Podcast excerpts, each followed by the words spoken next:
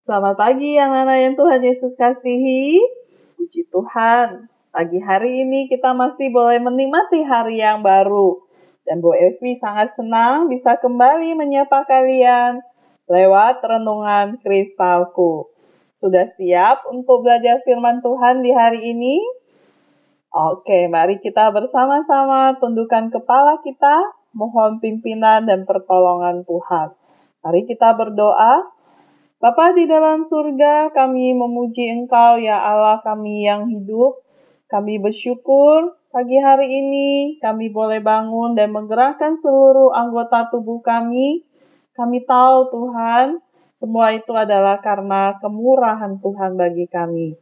Sekarang kami sudah siap untuk bersama-sama belajar firman Tuhan. Tuhan Yesus tolong kami, Tuhan sertai kami, Berikan kami hikmat untuk dapat mengerti firman Tuhan dan kami bisa melakukannya dalam hidup kami. Terima kasih Bapa di dalam surga.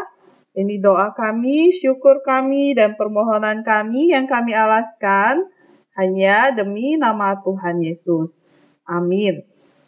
Pembacaan firman Tuhan pada hari ini dari 1 Korintus pasalnya yang ke-10 ayatnya yang ke-23 sampai ayatnya yang ke-33. Demikian firman Tuhan. Segala sesuatu diperbolehkan. Benar. Tetapi bukan segala sesuatu berguna. Segala sesuatu diperbolehkan. Benar. Tetapi bukan segala sesuatu membangun. Jangan seorang pun yang mencari keuntungannya sendiri tetapi hendaklah tiap-tiap orang mencari keuntungan orang lain. Kamu boleh makan segala sesuatu yang dijual di pasar daging tanpa mengadakan pemeriksaan karena keberatan-keberatan hati nurani. Karena bumi serta segala isinya adalah milik Tuhan. Kalau kamu diundang makan oleh seorang yang tidak percaya dan undangan itu kamu terima, makanlah apa saja yang dihidangkan kepadamu tanpa mengadakan pemeriksaan karena keberatan-keberatan hati nurani. Tetapi, kalau seorang berkata kepadamu, itu persembahan berhala, janganlah engkau memakannya, oleh karena dia yang mengatakan hal itu kepadamu dan karena keberatan-keberatan hati nurani. Yang aku maksudkan dengan keberatan-keberatan bukanlah keberatan-keberatan hati nuranimu sendiri, tetapi keberatan-keberatan hati nurani orang lain itu. Mungkin ada orang yang berkata, "Mengapa kebebasanku harus ditentukan oleh keberatan-keberatan hati nurani orang lain, kalau aku mengucap syukur atas apa yang aku turut memakannya, mengapa orang berkata jahat tentang aku karena makanan yang atasnya aku mengucap syukur? Aku menjawab, jika engkau makan atau jika engkau minum, atau jika engkau melakukan sesuatu yang lain, Lakukanlah semuanya itu untuk kemuliaan Allah. Janganlah kamu menimbulkan syiak dalam hati orang, baik orang Yahudi maupun orang Yunani, maupun jemaat Allah. Sama seperti aku juga berusaha menyenangkan hati semua orang dalam segala hal, bukan untuk kepentingan diriku, tetapi untuk kepentingan orang banyak, supaya mereka beroleh selamat. Anak-anak yang Tuhan Yesus kasihi, dari pembacaan firman Tuhan, kita melihat bahwa orang-orang percaya di Korintus itu uh, dikelilingi oleh orang-orang yang hidup dalam dosa dan melakukan apa yang mereka suka. Mereka bebas. Paulus tulis surat ini untuk membantu mereka memahami bahwa kebebasan mereka di dalam Tuhan Yesus tidak berarti mereka dapat melakukan apa pun yang mereka inginkan.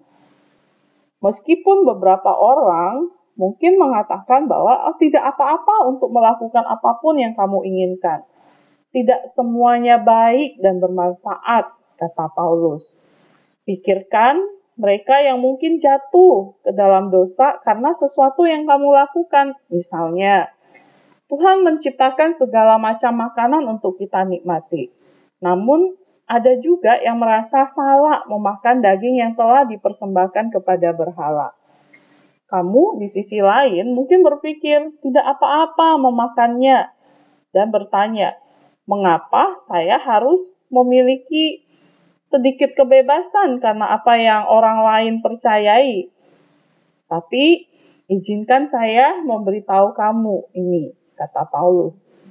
Hormati hati nurani orang lain dan apa pun yang kamu lakukan. Apakah kamu makan atau minum, ingatlah, lakukanlah semua itu untuk kemuliaan Tuhan. Nah, anak-anak yang Tuhan Yesus kasihi, pertanyaan untuk kita renungkan adalah, apakah saya bebas melakukan apa saja? Ketika Yesus mati bagi kita, Dia memberi kita dengan darahnya dan membebaskan kita dari perbudakan dosa. Dan iblis bukan lagi tuan kita. Kita tidak lagi dikendalikan olehnya. Kita sekarang dengan rela melayani Tuhan karena kita mengasihi Dia dengan kasih yang telah Tuhan taruh di dalam hati kita.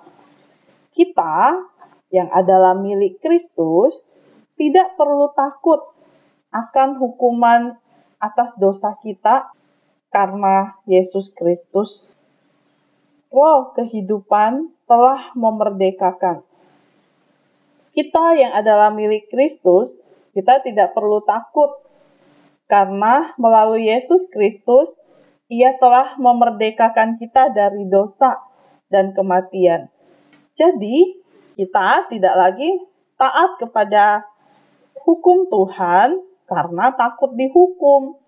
Tetapi kita mau taat sama Tuhan, melakukan apa yang benar, karena kita ingin menyenangkan hati Tuhan dan karena kita ingin menghindari melakukan sesuatu yang bisa melemahkan iman orang lain. Tuhan Yesus tidak membebaskan kita untuk secara egois melakukan apa pun yang kita inginkan, melainkan Dia telah memberi kita kebebasan yang sejati, kebebasan dari cengkraman dosa atas hidup kita, dan kebebasan untuk memutuskan bagaimana kita menjalani hidup yang boleh menunjukkan bahwa kita adalah warga kerajaan Allah yang berbeda dengan dunia ini. Dengan kata lain, kita sebagai anak Tuhan harus berani tampil beda. Demikian firman Tuhan, mari kita berdoa. Tuhan Yesus, kami bersyukur untuk kebenaran firman Tuhan yang sudah mengingatkan kami supaya kami sebagai orang-orang yang telah kau tebus, yang telah kau bebaskan dari perbudakan dosa. Kami sudah merdeka, bebas, tapi bukan berarti kami boleh hidup suka-suka kami. Kami tahu bahwa tidak semua hal yang kami lakukan, bahkan termasuk makan, minum, itu adalah sesuatu yang berguna dan memuliakan Tuhan. Tolong kami untuk tidak hidup menjadi orang yang egois, tetapi kami sungguh boleh hidup memuliakan Tuhan dengan melakukan hal-hal yang berkenan kepada Tuhan. Terima kasih Tuhan Yesus yang sudah memberikan kebebasan bagi kami dan membebaskan kami dari dosa kami. Tuhan, kami berdoa untuk hari ini. Tuhan berkati Bapak Ibu guru yang akan mengajar kami dan juga Tuhan sertai papa mama dalam usaha kerja mereka. Tuhan sertai anak-anak yang akan belajar, selalu ada hikmat, sukacita, kekuatan yang Tuhan tambah-tambahkan. Terima kasih Tuhan Yesus. Ini doa kami, syukur kami kepadamu. Amin. Ayat mas kita hari ini dari Galatia pasal yang kelima ayatnya yang pertama supaya kita sungguh-sungguh merdeka Kristus telah memerdekakan kita. Karena itu berdirilah teguh dan jangan mau lagi dikenakan ku perhambaan. Demikian firman Tuhan. Selamat belajar bersama Yesus. Aku bisa bergerak dan berubah.